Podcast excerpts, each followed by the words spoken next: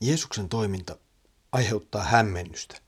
Ihmiset joutuvat kyselemään, mistä tässä kaikessa on oikein kysymys. Mitä tämä on?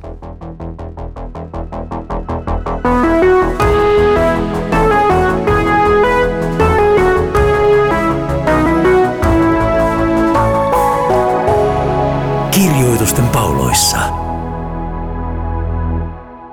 Jeesus on nyt astunut julkisuuteen. Edellisellä kerroilla kuulimme Jeesuksen saarnasta Kapernaumin synagogassa. Ja sitten sen perään Jeesus karkottaa saastaisen hengen miehestä.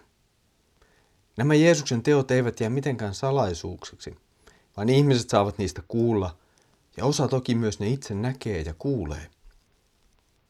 Ja näihin tekoihin ja Jeesuksen sanoihin syntyy toki myös sitten reaktio. Ihmiset alkavat miettiä, että mistä tässä kaikessa on oikein kysymys. Luemme tänään Markuksen evankeliumin ensimmäisen luvun jakeet 27 ja 28. Kaikki joutuivat ymmälle ja kyselivät toisiltaan, mitä tämä on? Tällä miehellä on valta opettaa uudella tavalla. Saastaiset hengetkin tottelevat, kun hän käskee. Hänen maineensa levisi kohta kaikkialle ympäri koko Galilean. Ihmiset ovat aivan selvästi hämmentyneitä Jeesuksen sanojen ja teon äärellä. Siis sekä hänen sanansa että saastaisen hengen karkottaminen aiheuttavat nyt hämmennystä. Hämmennys Jeesuksen opetusta kohtaan nousee jollain tavalla siitä, mitä Jeesus sanoo, siis hänen opetuksensa sisällöstä. Siinä on jotakin sellaista, mitä ei ole ehkä kuultu aikaisemmin tai se on ainakin jollakin tavalla päässyt painumaan syrjään. Tämä on tietenkin mielenkiintoinen, mutta toisaalta myös hyvin huolestuttava viesti. Jeesuksen opetuksen sisältö ei erottunut mitenkään tai eronnut mitenkään siitä, mitä vanhassa testamentissa oli jo kirjoitettu. Hän ei tullut uudistamaan tai poistamaan vanhan testamentin opetusta. Samalla Jeesus kuitenkin tuo opetuksen sisältöön jotakin sellaista, mitä pidettiin uutena. Jotakin, oli siis ilmeisesti päässyt hukkumaan matkan varrella. Opetus, jota seurakunta kuunteli, ei ehkä enää vastannutkaan sitä, mitä Jumala oli halunnut kansalle ilmoittaa. Ehkä sanoja luettiin, mutta ehkä niitä ei osattu ymmärtää. Tähän teemaan Jeesus palaa vielä useamman kerran, kun hän kohtaa fariseuksia, kirjanoppineita, lainopettajia.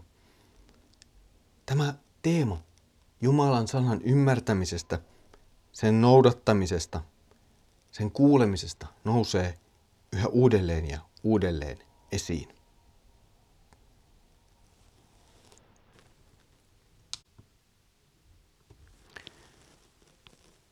Jeesuksen opetus ja teko herättävät seurakunnan keskuudessa intensiivistä keskustelua.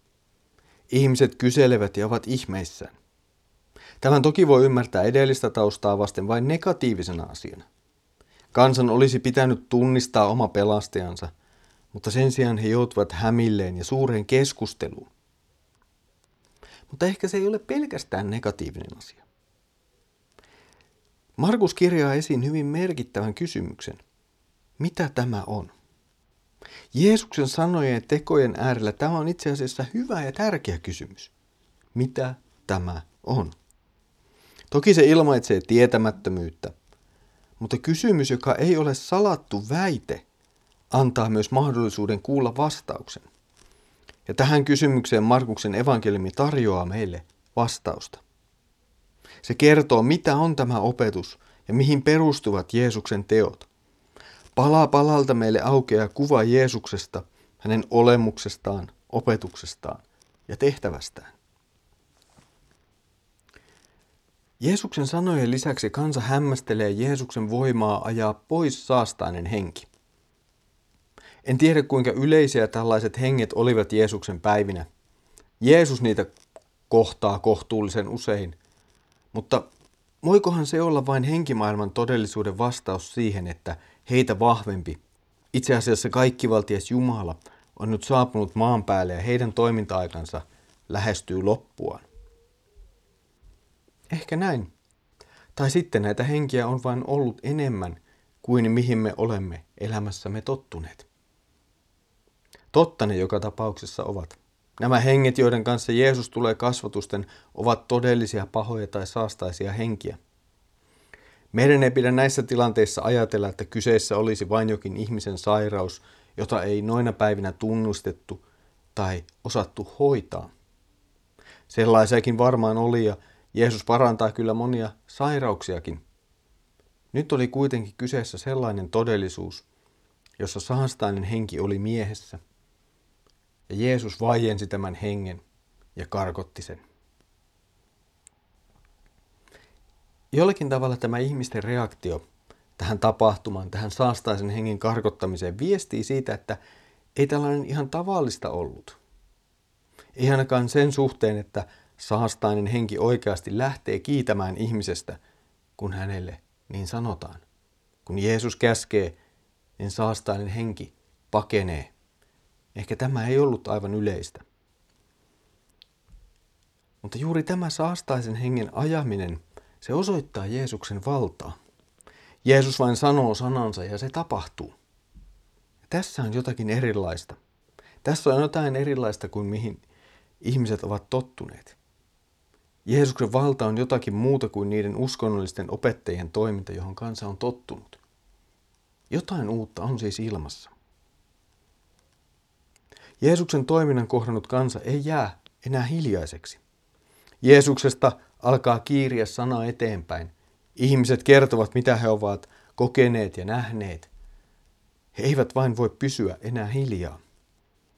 Ja näin luonnollisesti viesti Jeesuksesta leviää ympäristöön alkaen Galileasta ja siitä se sitten kertomuksen edetessä jatkaa matkaansa uusille alueille. Ja ihmiset, yhä uudet ihmiset saavat kuulla Jeesuksesta, joko nähden hänet itsensä tai sitten toisten kertomana. Markus ei tässä kohtaa anna selvää linkkiä vanhan testamentin lupauksiin Messiasta, joka myös tekee ihmeitä. Tämä linkki jätetään tässä kohtaa avoimeksi. Meidän tuo kuitenkin kannattaa tiedostaa. Vanha testamentti ilmoittaa tulevan Messiaan myös tekevän ihmeitä. Kuitenkaan vanha testamentti ei suoraan sano Messiaan ajavan pois saastaisia tai pahoja henkiä. Ja tässä voi olla se syy, miksi Markus ei kerronnallisista syistä tai muista syistä tee suoraa viittausta vanhaan testamenttiin. Sieltä ei löydy kovin helposti ihan suoraa viittausta. Jeesuksen toiminnan keskeisenä osana on kuitenkin erilaiset ihmeet, ja niitä tulemme näkemään useita. Näihin ihmeisiin kuuluu myös saastaisten ja pahojen henkien karkottaminen pois ihmisistä. Tämä toiminta, saastaisten, pahojen henkien karkoittaminen, on osoittamassa jotakin Jeesuksen olemuksesta ja tehtävästä. Jotakin siitä, kuka on nyt tullut ja mitä hän on tullut tekemään. Seuraavien podcast-kertojen aikana kohtaamme Jeesuksen tekemässä erilaisia ihmeitä. Ne ovat joko yksittäiselle ihmiselle tehtyjä ihmeitä tai sitten laajemmassa joukossa tehtyjä tekoja.